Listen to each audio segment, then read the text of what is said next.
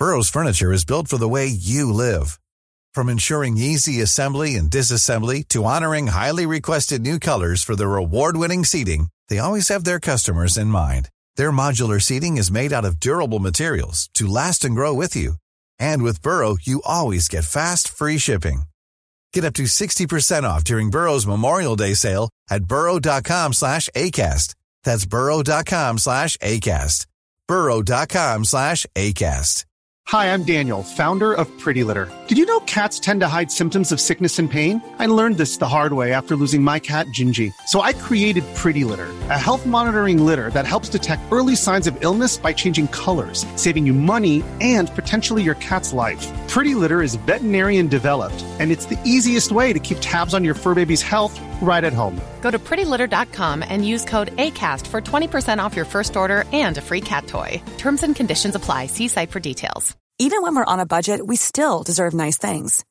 Quince is a place to scoop up stunning high end goods for 50 to 80% less than similar brands. They have buttery soft cashmere sweaters starting at $50, luxurious Italian leather bags, and so much more. Plus, Quince only works with factories that use safe, ethical, and responsible manufacturing. Get the high-end goods you'll love without the high price tag with Quince. Go to quince.com slash style for free shipping and 365-day returns. Hello and welcome to episode 116 of the world's first Paul Weller fan podcast. I'm Dan Jennings and 10 years ago I gave up my live streaming career as a radio presenter with one big regret. Never getting to interview my hero, the legendary British musician, Paul Weller. This podcast exists purely to solve that issue. Welcome to Desperately Seeking Paul. In this episode, I am joined by the hugely successful songwriter and musician, Paul Barry. A three-time Ivor Novello Award winner, Paul formed his first band, The Questions, whilst at high school in Edinburgh in the summer of 77. A few years later, the band was supporting The Jam, signing to Paul Weller's Respond record label. We'll hear stories of that, the Style Council, Tracie Young, and much more. Plus, how over the past 30 plus years as a songwriter, Paul has had huge success, smash hit singles for the likes of Cher, Enrique Iglesias, James Bay. He's also written for and with the likes of Celine Dion, Tina Turner, Rod Stewart, Lionel Richie, Misha Paris, Ricky Martin, and James Morrison. And listen out for an exclusive reveal of a Paul Weller link in our chat on that as well. Some great stories writing hugely successful, massive selling smash hit songs for some of the world's biggest pop stars. Let's get into it. Paul Barry, thanks for joining me. Thank you, Dan. How are you? I'm good, man. I'm good. Yeah, I'm keeping busy, writing a lot. It's been mostly on Zoom the past couple of years with the pandemic thing. You know, I found a new way of working, like everyone did. I actually started during the pandemic doing some of my own stuff again, which I hadn't done for many years. You know, I've basically been a songwriter for the past, I mean, is it 30 years or something? You know, really kind of writing for other people rather than where I started with the questions, you know. So that, that's been fun. Uh, I think everyone kind of had a pandemic uh, record in them, you know, kind of thing. So one song I wrote, um, seeing the George Floyd video, which, you know, had an effect on most people. I saw, I wrote a song immediately. I saw it and recorded it the next day. And a friend of mine did a little video to it. And uh, I phoned up Paul and, and asked him if he would, uh, you know, post it on his social media thing, you know, uh, and he did, bless him. Uh, and so did James Bay, who I've worked with uh, over the years. So there was that little thing. So, so that's it. So it is on Spotify. It's the one and only song I've got on Spotify, but it's probably had like, I don't know, 50 plays or something. well, there'll be more after this conversation. I promise you that much. Hey, look, let's go back to the beginning because you were such a young kid when the questions started. You were still at school, weren't you? Yeah. Yeah. I mean, it started really age 12 with myself and Stephen Lennon. Uh, we were both just mad Beatles fans. He was Lennon and I was Mick Barry, you know.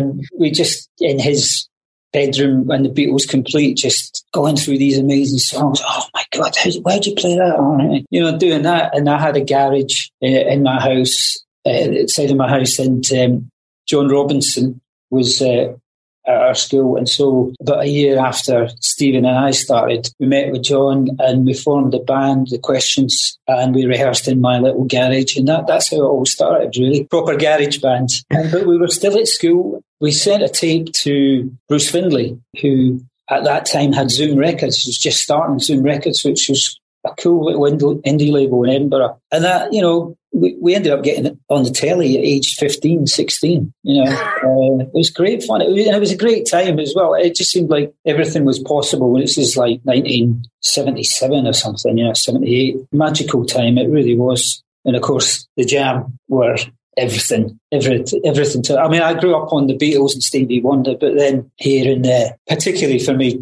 in Tube Station, was like just what an amazing song that was. And then, so we were managed for a while by Bruce Findlay, and bless him, he was great, Bruce. Um, lovely man. And of course, he went on to have massive success with Simple Minds as he managed them, you know. A classic moment, we were about 17, 18, and he'd done a few things with us and we'd got a little bit of traction. But I'll never forget, he sat us down and said, um, Look, guys, I'm going to have to tell you, I've got this other band and I really need to concentrate on them. And I don't think I can give you the time you deserve. You know, this other band with Simple Minds. You know what? Even at that age, I thought that's really cool. The way he did it was very cool. And I, actually, I spoke to him only a couple of weeks ago about it. You know, I said, to um, just want to say, man, that was kind of cool. And, and he, he's brilliant. He was really I I mean, to be fair, it's not. It wasn't a bad decision that he made there, right? and he said, "Oh, it was great that you then went on to to meet Weller, you know." And that was um, so. Just trying to get the timeline. So, so I think John Robinson sent the tape first of all. We getting some songs together, and he sent the tape to Paul and as Paul does, he replied, you know, not many people even would do that. But not only did he reply, he said he loved the songs and he even went through some of them and made some suggestions and stuff, which always, uh, something about, well, it, he's just one of those rare people that you should listen to what he says because most of the suggestions he makes have got some merit to them.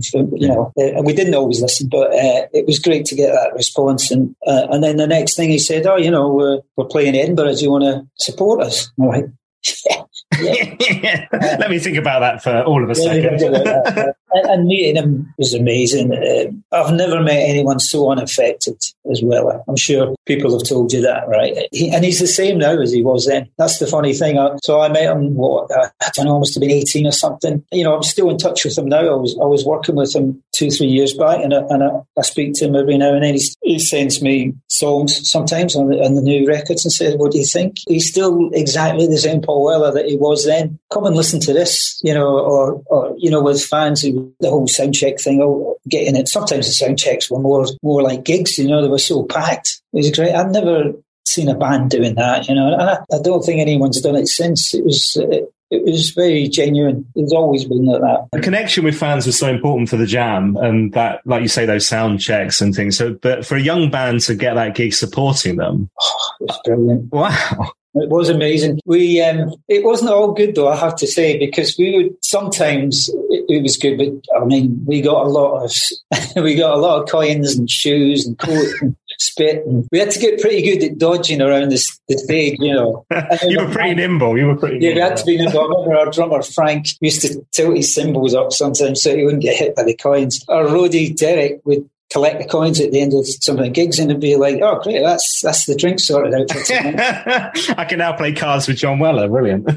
oh, yeah, oh, yeah, no, you didn't want to do that. But we really did struggle sometimes because we were doing quite sort of white boy soul, you know, like blue eyed soul, whatever you want. We were doing that. And that didn't go down well with everyone. I think we eventually won over a certain audience, you know, but for a while it was uh, a bit hairy. There was one gig in particular in Leeds where your face, your face as you remember this is brilliant. Uh, well, 7,000 people vibrating with hate is something I'd never experienced before in one place, you know, because the uh, PA broke down. John, in his uh, wisdom, said, Are you waiting for someone? Yeah, yeah, well, you can effing wait. The police wanted to arrest us backstage for inciting a riot.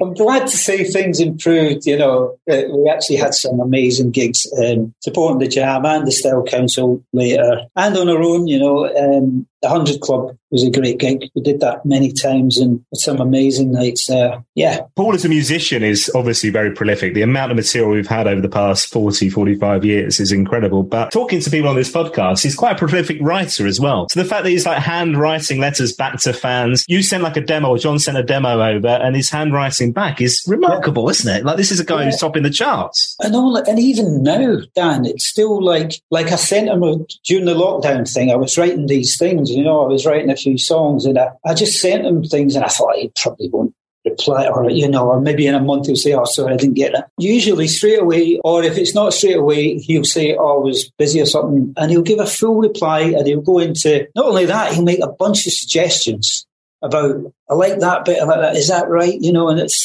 thinking you're Paul Weller. How do you have the time to? yeah, yeah. yeah. So and he's got young kids. I mean, I don't understand. I've got no time whatsoever. Yeah, he's got how many has he got now? Is it seven? I think eight. Yeah. yeah. yeah. Now look, let's let's talk through this this story then of, of signing to respond. What was the brief? Because you weren't just signed as the questions. You were also writing for other people. So they were they were Paul recognised your songwriting qualities as much as the band's qualities.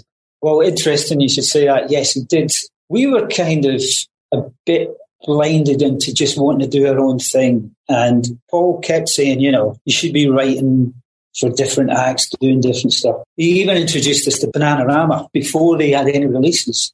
Said you should write songs for them. And I was like, nah, why do I want to do that? You know, so again, you know, he said a lot of things like that that I wish I'd listened to. Funnily enough, I ended I ended up writing with them many years later in the 90s, mid 90s. I did an album with them, which was, um, as they say, big in Japan, which means it wasn't. but it was funny, you know, and, I joked about it then when I met them. I said, you know, Paul said uh, I should work with you guys uh, way back then, and I wish I had done. So yeah, he did encourage that very much, and I wish we'd done a bit more of it. Obviously, you know Tracie stuff and that. Um, he was very into the whole eclectic thing about people working in different genres and, and working with different people, and he, as he still is. The body of work he's done, it's incredible, and the amount of people he's just been around and that gravitate towards him, it's it's amazing, and I know why because of his energy and his enthusiasm, you know, and his talent. But it's also you know, it's more than just talent, what I'm saying. So there was this run of singles from 82. So this is towards the end of the jam, Respond Records. Paul set this up, this label. And he talks about it kind of being his version of Motown, where there's this kind of these artists and house bands and everybody kind of, you know, working together and it feeling like a, a family. But there's this run of singles where mean, people love these singles. I, I, mentioned on social media that we were chatting, and the amount of people like, "Oh my god, work and play is incredible," or "Tear Soup is oh my god," or "The Price You Pay." All, like people love these singles, but they didn't break the top forty, did they? Which is nuts. It, was very hard in those days. I think Tuesday Sunshine got the closest. I think 45, 46. And I think it sold like 40,000 records to do that. Which is still a massive, massive amount. Would People be, would kill for that these days. Uh, yeah, that would be like number one for 10 weeks now. Insane, isn't it? That was frustrating. So the house that Jack built was the only one that broke the top 10, you know. Was that seen as disappointing? Because you say like 40,000 records is a huge amount, but was that seen as disappointing and like. Yeah, it was. It, yeah. Yeah. yeah because That's we wanted, and you know, so you don't get on top of the pops until you break top 40, you know. Uh, although we went on with Tracie, on top of pops. We didn't do it in our own right. And so it was frustrating that, you know, I think Tuesday Sunshine was the closest we got. It got a bit of airplay, but it just didn't connect. I mean, my feeling, Dan, was that I don't think we ever really captured in the studio the energy that we had. It, we always struggled with that, I think, capturing in the recording the way we were alive, what we could do, what we could generate that was frustrating. But I, I, do like, it's funny you mentioned those ones. I, I, would like Work and Play. I thought that was good. And um, Price You Pay and Tuesday Sunshine. A lot of the others I, I found just, we didn't quite capture the sound recording that was a bit frustrating. I should ask you about some of the credits on on some of the singles as well. So Spanner has been on the podcast. So Spanner's mentioned on I think it's Price You Pay, thanks to Spanner. Yeah. So he was plugging the singles, was he as well? Yeah, he was. Yeah, yeah. It was very much uh, like you say, a family thing. Um, probably, and I think Simon Halfon was doing some of the artwork. Yeah, it was all very much um, the Motown idea of uh, of uh, you know a team effort. Yeah. Uh, we've also got Kenny, you Scottish bastards, Wheeler. Kenny Wheeler. Have you done Have you done an interview with Kenny? I have. I chatted. I was lucky enough to go to Kenny's house and chat with him, and what a character! Brilliant. Yeah. He's fine, man. what was it like working with Kenny back in the day? Because his remit then was a bit different, right? Yeah, he's working in a slightly different capacity then. Then it was, uh, well, he, he, was just larger than life as he always has been. And, um, you know, he didn't take no shit. Also, just always raised the sort of uh, mood of the room, you know. Kenny was always a, a bright spot. And obviously, Paul's involved in managing you, but I'm guessing John Weller did quite a lot of that stuff as well, right? Yeah, a fair amount. Um, I think we sort of lost our way a little bit when we started doing the album. Looking back, we probably should have looked at different producers and uh, at that time. Uh, to try to try and um, work out that problem. We did actually try a couple of people, but it, it didn't really work out. Um, I think although we were still gigging a lot, I think we we never quite got the studio thing right at the end there, and that's ultimately I think what led us to, or, or for me hmm. anyway, feeling that we'd run it'd run its path, you know. That album, Belief, in 1984. So at this time, you're also working as part of the Style Council gigs, and there's the Respond um, posse gigs and all that stuff. So we'll talk. Actually, let's talk about the Style Council because it was really interesting. Watch rewatching the documentary the other day as part of the exhibition, and that reminder that the Style Council in those early council meetings gigs, Style Council come on first, then you got Billy Bragg, then you, then Billy Bragg, then the Style Council, and they were really shaking up a bit. How did the audiences take to that? Those gigs were mostly pretty good, actually. I mean, really good. By that time, I think the haters would maybe probably go to the bar and, and I guess there's also less of them because you were closer to sound to the Style Council than you were to the Jam, right? Yeah, that's true. That happened. So there was less of that. Who are these soul boys kind of thing, you know? And, and also they'd, they'd heard a bit of our music by then. But it was an amazing thing doing that to be in the middle of a show like that was brilliant and so cool. And Billy Bragg was amazing too. It was great fun doing that tour with him. We played everywhere in the UK on our own as well. We did a lot of gigs up and down, and then we also did like a response on Posse tour with Tracie as well, you know, and Vaughn Toulouse and A Craze. There were those tours as well. There's this album I've got here. Let me show you this. So this yeah. is almost like the, the respond version of Motown Chartbusters, right? Where you had all these different tracks from different, you know, from Tracie and A Craze that you mentioned, and you're on their work and play and building on a strong foundations on there. But I just want, I want to read you because one of the things I loved about the Style Council is that whole kind of cappuccino kid thing. And that's the kind of notes from Paul on these albums and singles and all that kind of stuff was brilliant for Style Council and a lot of the response stuff. So here we go. This is what it says about the questions. Let's see if you remember any of this. So hailing from Edinburgh, it has taken John, Frank and Paul two years to reach where they now find themselves with a direction, with faith and with confidence. And now the ability they don't have to rely on other people's perspectives of hipness. They have their own in the shape and context of classic songs. If Tracie embodies response vitality, then the questions represents its quality. They have a word for cats like these. It's potential. Let it breathe and grow as potential must. And I just read, reread that this morning. I thought that is class, man. It is class, and that, that is well, you know, let potential grow and breathe as it must. That's, and he carries that through in everything he does is brilliant. It's not like he's got a Midas touch. It's just that he understands um, how potential must get that chance to, to breathe and grow. And, and someone like him can be so inspiring. You know, when, when someone like him says, that's great that you, you, did that there. You know, that even, even now, when I, the, songs I, I sent him recently, and he sent me like back a little text and that and, and, and thumbs up, and, and I wanted to make it into a T-shirt. And go, yeah. oh well, I said this. You know, I still, I still, get a kick out of that. You know, is you know, I don't think of him as Paul Weller pop star. He's he's just a cool guy, but I, I still feel like a you know, seventeen year old kid again. Takes me right back to that time of him reacting to what we were doing then and believing in it. That is just, just an incredible thing, you know. Yeah, we mentioned the album Belief, and um, I should mention also Steve White played a bit on it. Barbara Snow, obviously both you know honorary councillors and then band members of the Style Council as well. Maureen Barry, yeah, relation obviously, right? Yeah, sister, yeah, sister. Credited with body popping on the album. she was great. She's again live. You know, Maureen had a lot singing and just her vitality. You know, yeah, she had a great time. I mean, she's she's not continued in music. She's gone on and had kids and um, living in America now. Can she still break dance? Do we know? um, I think she's got a dodgy ankle, but I'm sure she'll, she'll give it a go, right? She still break dances. now we talk about potential. I mean, Mr. Weller must have seen something in you to encourage the songwriting and stuff because you've been pretty successful at this, right? I've done all right. Done all You've done all right. Let's talk through some of the artists. I mean, you mentioned Bananarama. There's Alison Limerick. There's another Jam Weller connection there, I think, as well. But the big one for me, this takes me right back to the beginning of my radio career, right? I was BBC Radio Bristol. John Turner uh, used to do the mid morning show, right? It was a huge, big show in Bristol.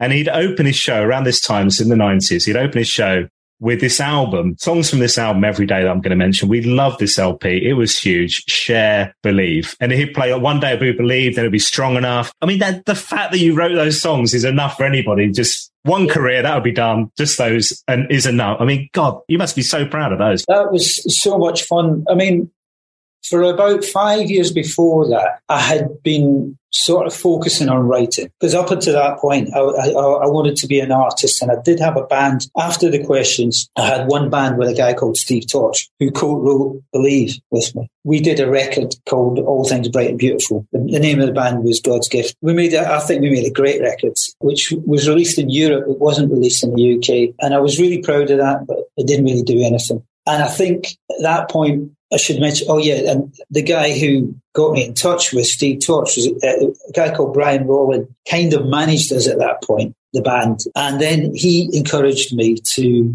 focus on writing as well. And I think the disappointment of that record, that band not taking off really, and then me trying, doing some writing.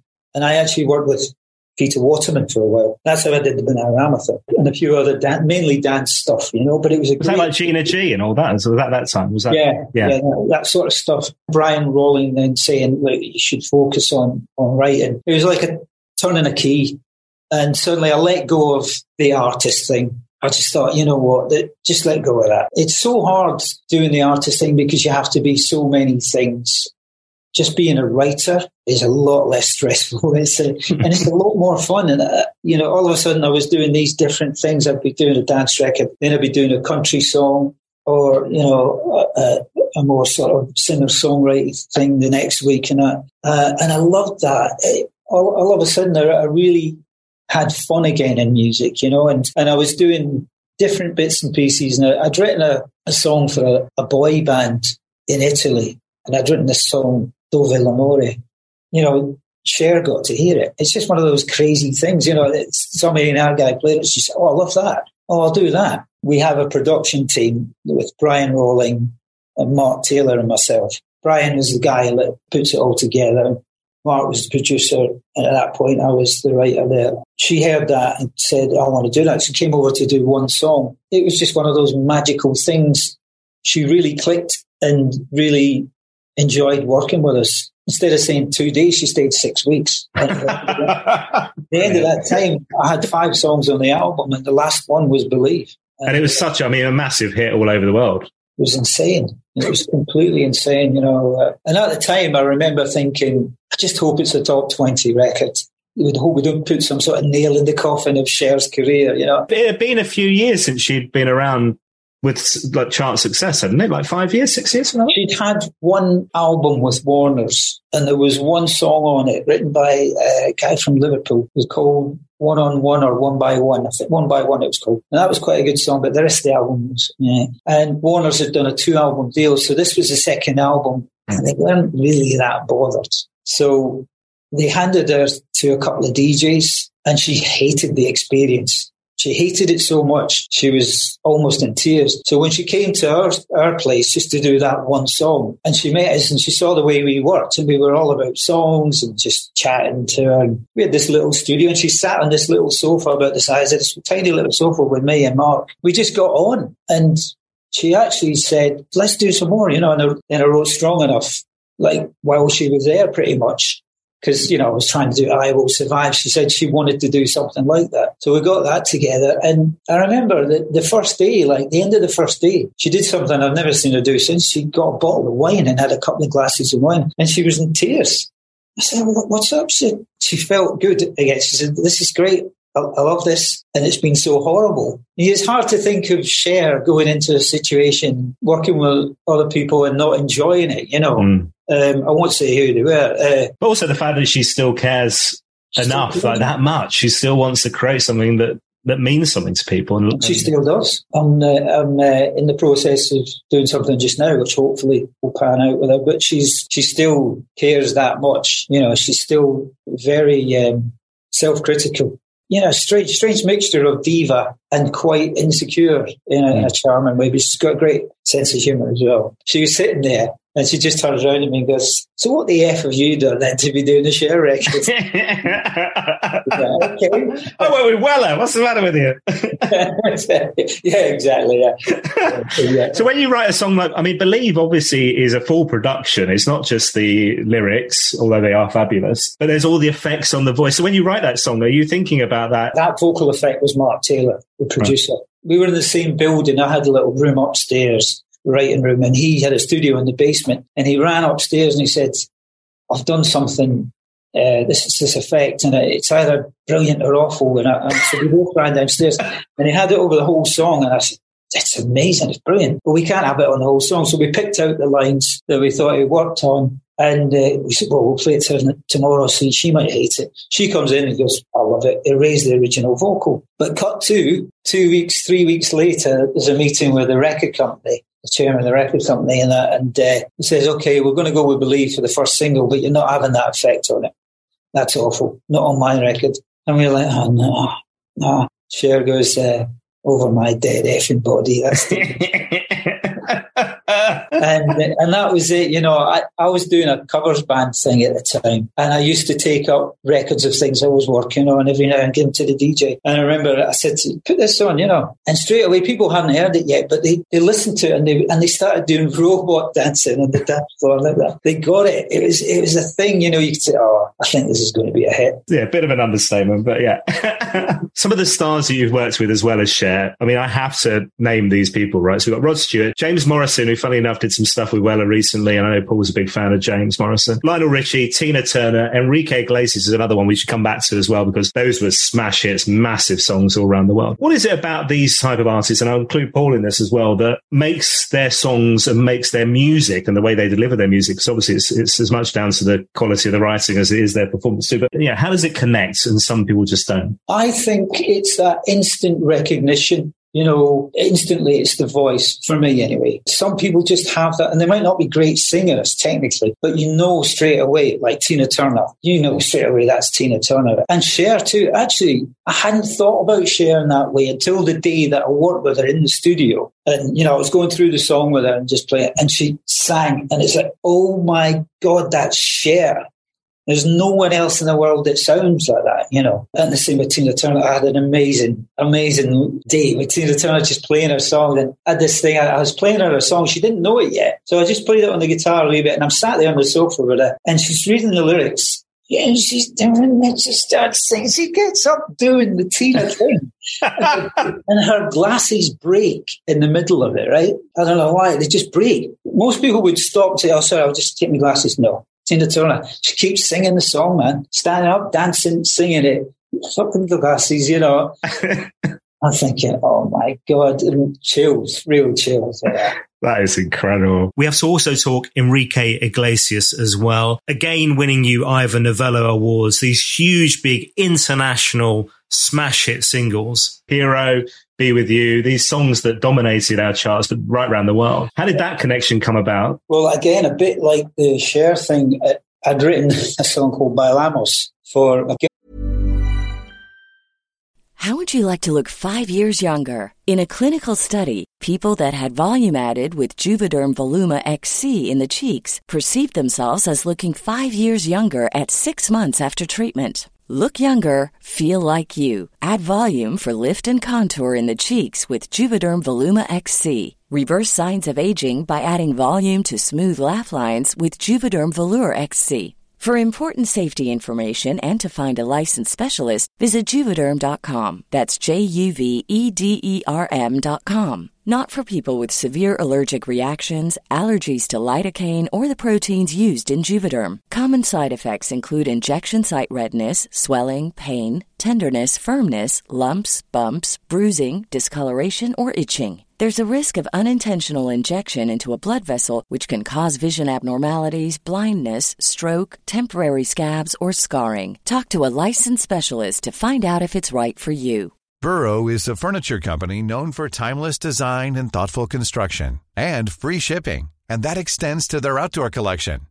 Their outdoor furniture is built to withstand the elements, featuring rust-proof stainless steel hardware, weather-ready teak, and quick-dry foam cushions.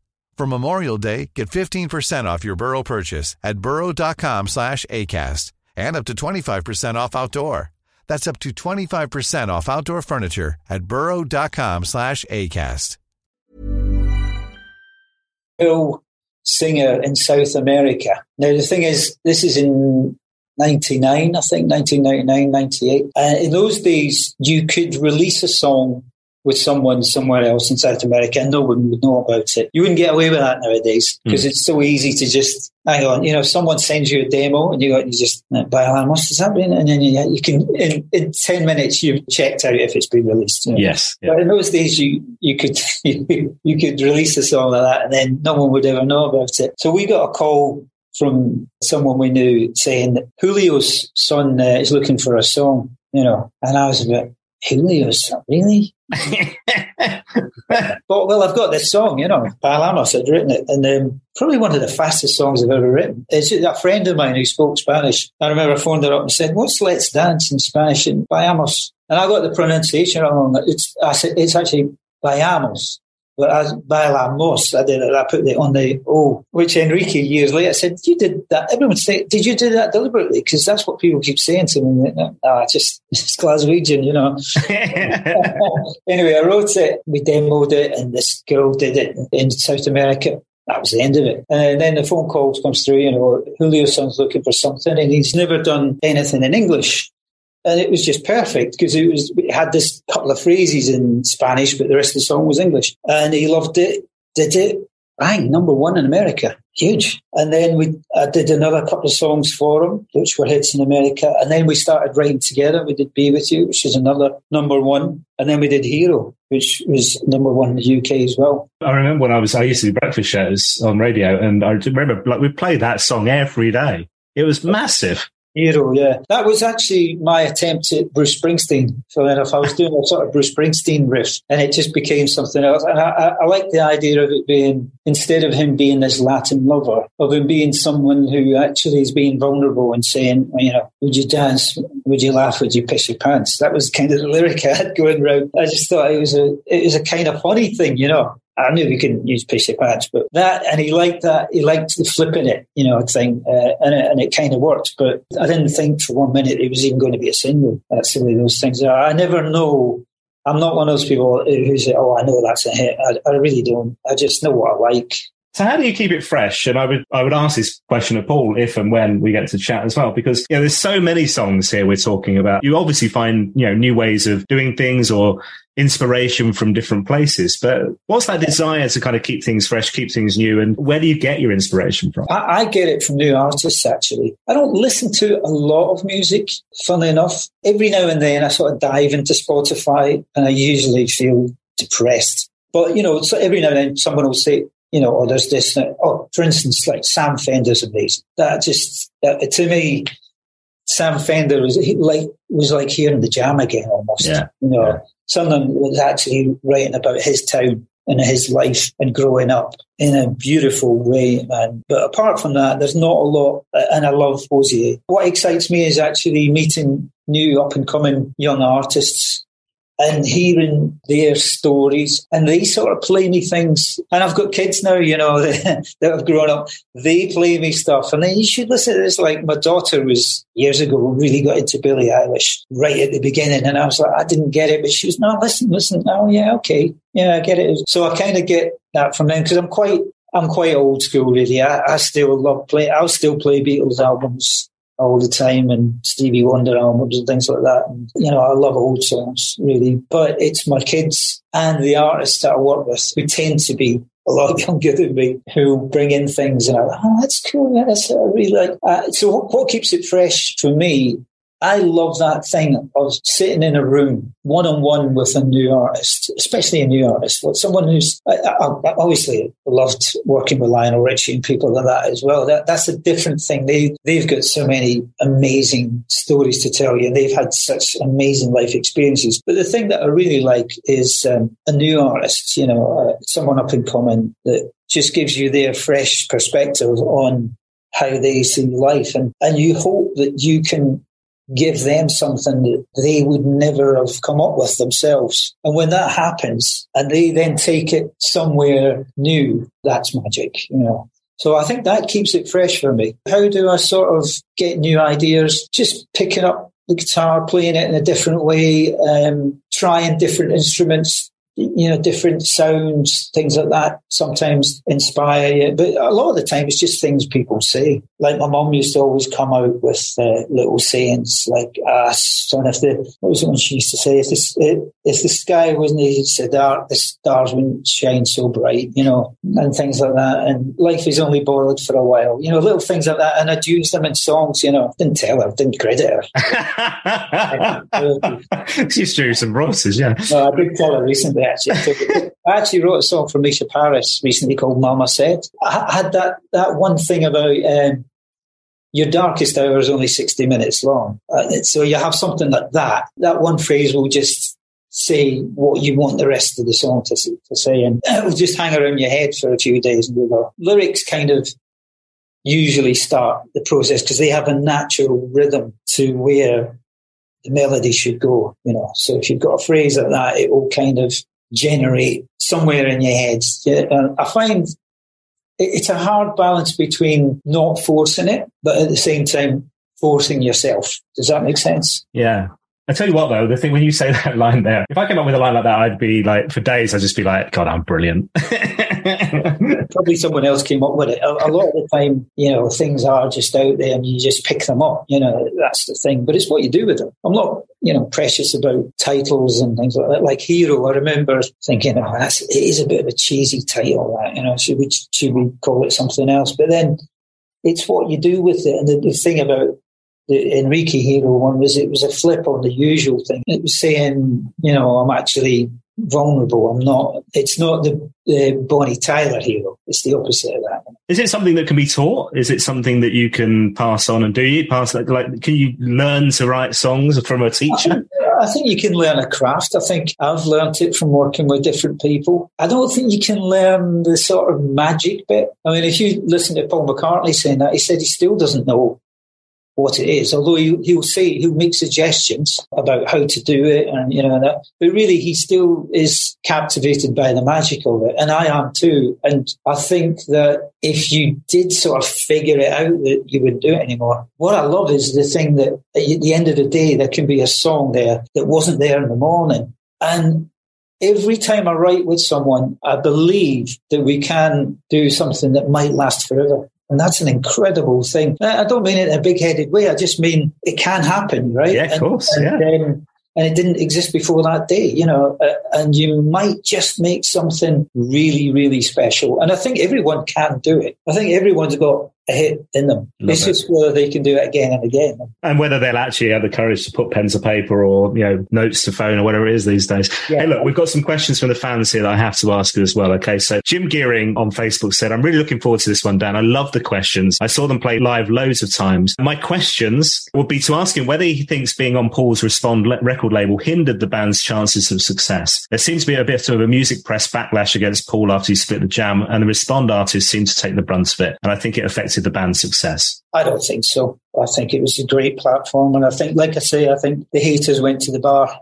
You know, I think people loved it, loved it, and, and I'm delighted. And Jim, thank you for um, if you were there at the gigs for supporting it, and, and uh, if you loved it, that's all that matters. And I think enough people did. I don't think it hindered us. I think that Paul Weller gave us a, a brilliant platform, a brilliant chance don't regret it. Uh, he also says, does he have the rights, the tapes, etc., to allow the questions material, so the singles, the A, the B sides, plus the Belief album, unreleased gems like Across the Divide, to get an official UK release? Would love to see this. Yeah, we should do that. Uh, I do have the, the tapes. Yeah, I got them off Paul actually about about six, seven years ago because they were in a vault and they were going to be chucked out. So I said, no, I'll have them. So I've got one. Yeah, it would be good. I'll need to talk to John about that, John Robinson, and uh, see what we do about that. I've I've had there have been people in touch saying they wanted to do that and release that, and I haven't done it before. Uh, but maybe we should look at that. I suppose.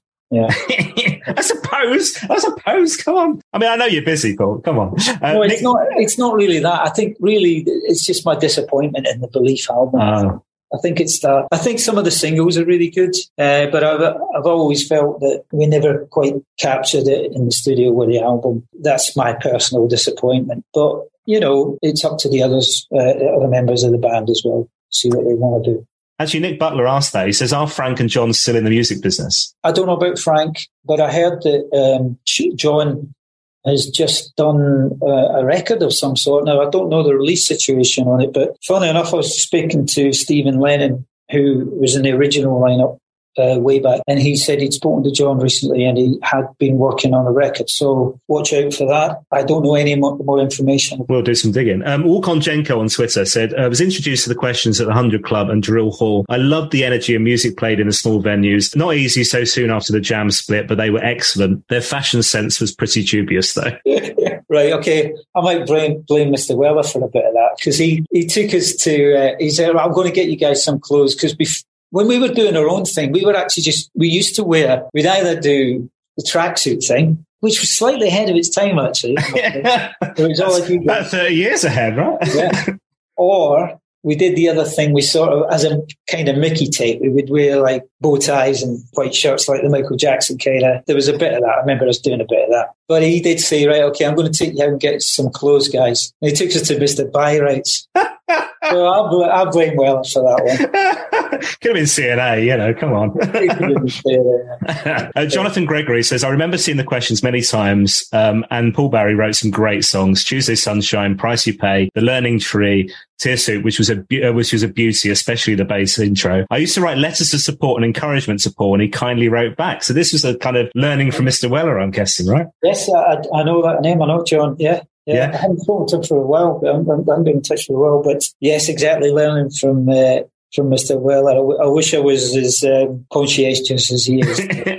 Thank you, John. He saw you first at the Aston Students Union in '84. Wow, can't remember that, but I, I know we played it, but. Uh, can't remember that actual gig, but wow, 84. Yeah. Wow. Here's another one. London Centrical says, I first saw them in St. Austell. In, I mean, you God, you got about in 1982 with Dolly Mixture and the Rim Shot. So these were other really early signings to Respond, right? Yeah, yeah, the Rim Shots. Yeah, yeah. Saw them live many times supporting Weller, Respond packages, loads of their own gigs. Did their connection to Weller first give them a media boost, but ultimately become a negative? So we mentioned that. Uh, but he says, obviously, you, you know, you're a very successful songwriter and we kind of know what you did yet, but what are the rest of them up to? What of Maureen Barry? So we've talked about that. He mentioned Joseph Jones. Joseph Key. It was Keys, right? Yeah, he was. He was Frank's brother. I, am afraid I don't know what he's doing. I haven't heard from Joseph.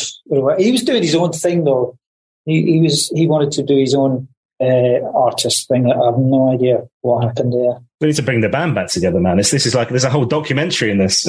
I miss playing live. I really do, yeah. Because you mentioned that there's that decision of kind of um, pre-share where you're kind of going, okay, well, I'm going to you know lose the I want to be a star element, I guess, and, and move into the writing songs bit. There must be an element. You mentioned like making your own music again now, but there must be an element where that never goes away, right?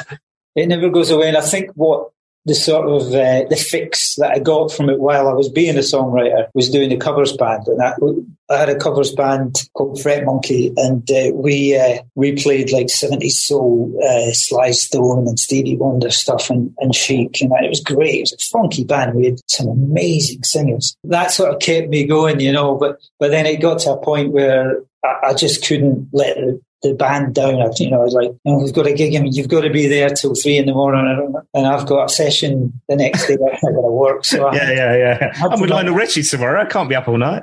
literally, it was actually. yeah, that was a funny story. That one, I remember that one. Yeah, just one of the gigs. Yeah, it was actually funny you should say that because it was one of the one of the gigs I had to cancel. Uh, it was my first time meeting Lionel Richie and working with him and I had to play them. What I usually do, I usually have three bits to play, you know, and I sat down at the piano and I had three choruses. And the first one, there was absolute silence.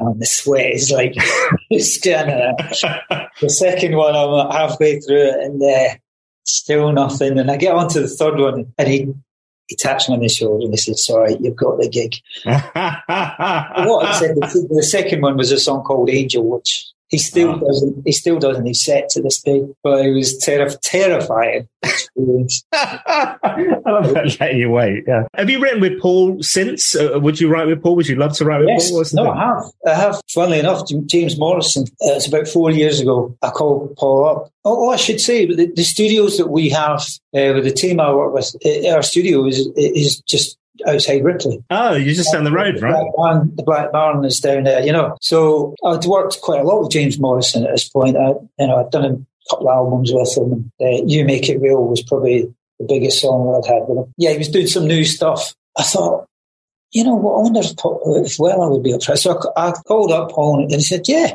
do you fancy writing something uh, with me for James Morrison? He said, he's a great singer, isn't he? And he came down to our, our studio, which is called Metrophonic, just outside Ripley. And uh, we had a couple of days. We, we wrote a couple of songs, and one of them's a real cracker. It's a real cracker. And to this day, every time Weller bumps into James Morrison, he's like, apparently James told me, he says, he's like, What's happening with that song, James? I'll have it back. well, you know, no, you're not released it. You know, he's a great singer. You're not released it yet. So it's funny. Uh, here's another thing about Weller I must say.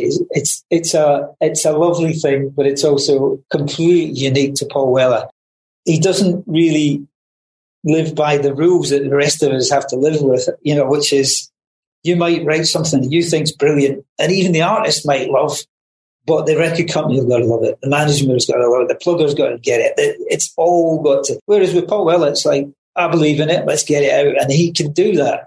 Nobody else could do that. And in fact, someone who brought it to my attention recently was uh, I've, I've, been working with uh, Paul's daughter, Leah Weller. Written for the new album that's coming yeah, out very yeah, soon, got, right? I've got a couple of songs on the new album. While we were write, writing, something came up about that. Oh, yeah, she'd heard this song, what this James Morrison song called Broken.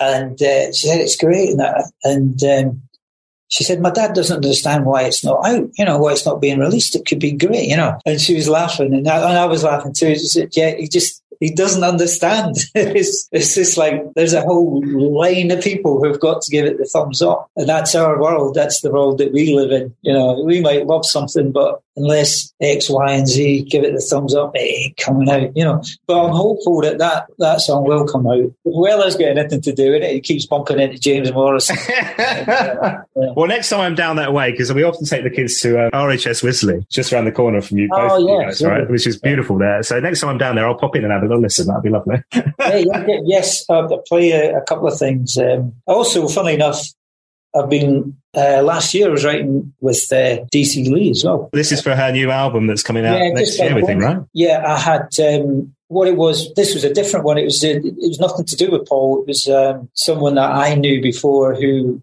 co-manages her now. I think said, you know, have you got anything for D? And I, and I actually had a backing track of something that was quite kind of so jazzy uh, in a sense of that, and she's written a song over that. I don't know. Fingers crossed it will come out, but you know, I never know. You know, I, people always say to me, you know, oh, so how do you get paid? Do you get paid then when you sit in a room and, and uh, work with someone? No. So, oh, would you get paid when um, it's recorded? Then when it, no. Uh, so do you get paid when the, you know the manager? Okay, no, no, no. I only get paid when it's released, mate. You know, when it's when it's a hit. That's it. Until that, it's all on spec people don't understand that. They think, oh, yeah, how do you get paid? You know, it's, it's a weird thing. Even more bloody frustrating that James Morrison's not released that song, right? exactly. exactly. Come on, James, take the hint. yeah, yeah. Oh, man, this has been so lovely chatting with you, Paul. I really love digging into these memories and your stories. Thank you so much for your time. I have two final questions before you go, okay? So you're allowed one Paul Weller song for the rest of your life. It can be the Jam, the Style Council, or solo. What are you going to go with? Just the one. Just the one. Oh, What's what's going through your brain? What's popping in right now? Well, there's two there's uh, two songs, and I'm fighting between it's, it's Tube Station because of the impact it had on me when I heard it that first time. I'd never heard anything like that, and someone writing about someone being murdered in a tube station and making it a piece of art. It's a classic thing about Weller. He can have one phrase like the distant echo of faraway voices, and straight away you're there. You know, he's very good at setting a scene with minimal language, you know, and it's so powerful. The toffee wrappers and the and the guy lying there dying, thinking, "Oh, they've got the keys. She'll think it's me." That song takes you um, to the darkest, darkest place in a, in a beautiful song. You know how, how he could do that at age, and he was nineteen, wasn't he, or something when he wrote yeah. it? Yeah, yeah, yeah. I think it would be that one, but the other one is obviously that's entertainment. I remember hearing that one, and by that time, you know, we knew Paul, and and uh, he was playing us things, and I remember hearing that one, going, "Wow, that's stream of consciousness," and he wrote that one really quickly. But I'm going to also say, hang on, there's a there's another there's another one that because we were there, I was there in the studio when they were recording Called Malice. Ah, take me back to that session. Come on. Yeah, I was there. We were. Um, it was one of our first forays down to London. We'd done some gigs, and John and I were invited up with a bunch of 30 other kids to sit in the room while I remember Bruce was doing the bass line and Paul was making cups of tea and just talking to everyone and just it's the town, town called Malice and that was a hit. I mean, I know I said I don't I don't know when necessarily when a hit's a hit, but hearing that there, it's like, oh wow, that's just such an amazing song. Oh God, I've said three, haven't I? They're all, they're all It's crazy, those stories. They're all grand songs, but I love I love some of his new stuff as well. I love Gravity. I love Broken Stones, Uh, but it would have to be. I guess it's going to have to be Tube Station because it was it was the first time. I mean, I, I'd heard in the city as well, and I thought that was great. The Tube Station and that whole album, you know, the Tube Station in particular, I think. When you guys were supporting the jam from like what was it, 1980 onwards, right? You do your set. What would you do after you'd done your set? You'd obviously see the watch the band, but where would you go? I would go out front. I mean, Yeah. sometimes side the stage. I do remember some of, but I, we liked going out there, and, yeah, experiencing it. I, I, I must have seen them so many times. Amazing gigs. I remember one in Guildford, which is quite near where I live now. Um, this was later on, and I remember being that was side stage, and I've got a, a memory of Scrape Away that baseline and the sweat coming down in the, in the, the hot summer's night, and it was just electric. But so many uh, great gigs. I mean, what a Yeah. band! Yeah. What a band! David. Well, you wish you could bottle those memories, don't you, and kind of like, or transport back to that. Like, I mean, I'm like that with Weller Solo right at those beginning. You know, when I discovered Paul, it was, oh, yeah, into tomorrow all that time. And those gigs at that time were just incredible. And you go, God, I wish my memory was better. Yeah, and we didn't have phones then to video and all that. yeah. But yeah. all the all the more we, we were immersed in it, and it was completely you know in the moment. We were there, you know, there were no distractions, and it was uh, it was a brilliant time. I don't think there's ever been a, a band like the Jam. They were really special. Hey, look, final question for this podcast. So, purpose of this podcast is to meet amazing talents like yourself, dig into these Weller connections and hear their stories. But it's really for me to get the interview with Paul Weller that I never managed during my radio career. It's a bit of a daft thing to create a, a podcast of over 100 episodes just to get to the end point. But, but that's the goal. Well, we've got to make this happen. And if it happens and I get to chat to Paul, what should I ask him? Ah, right, okay. What keeps you going? Where does that come from? Where's that fountain springing from? What's that childish initial inspiration that's still flowing through your veins? What is that magic? Where does it come from? You know, I, I don't know the answer to that myself, you know, so I, and I don't know if I've asked him that question. Uh, maybe I should. Uh, I'm sure if you ask it, you'll get a better answer anyway. But that's what I would want to know because he's got so much enthusiasm. He's still interested in in what's going on now. He doesn't really want to look back, although he although he loves old records like we all do. He doesn't want to look back, you know. And I, I often think to myself, if I'm writing with a new artist, I think, how would Paul feel about that? You know, I don't mean in quality control. I just mean how would it, how would he take that? How would that inspire him? You know. So I, I, I do sort of think of him. Uh, you're right, Fred. That's my dog. I need a walk. Yeah.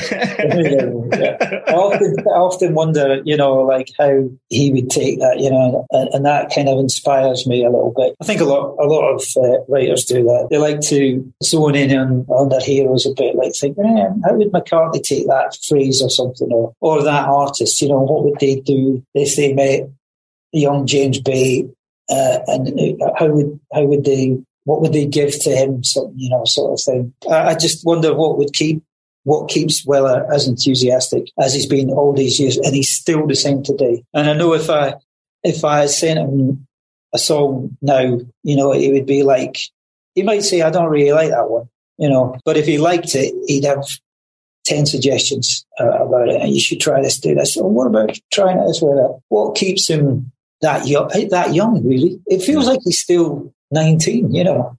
It's incredible, really, how he keeps that going. What a great answer. Hey, look, man, this has been so special. Thank you so much for your time. I look forward to hearing what's next, whether it's you writing for others or whatever's coming out of your own material. Fingers crossed on all that as well. And obviously the questions re-release, special edition and all that kind of stuff too. All the best and say hi to all the questions fans and thank you for their comments and questions. Uh, that's lovely. My thanks once again to Paul Barry. What an incredible journey and what a talent. Please do check out the show notes for this podcast on my website, Paul Weller Fan Podcast for more details. Now, whilst you're there, you can also show your support by heading to my store. We've got exclusive merchandise, including right now our very first official podcast mug. And if you like, you can buy a virtual coffee to fill it with too. Don't forget, if you do that, you get yourself a shout out too. So on the roll call this week, Alan Ivory says, Hi, Dan. I have recently started listening to your fantastic podcast. It really makes me smile. Just fans talking about someone that we like, a simple idea, but nailed perfectly. Well, thank you, Alan.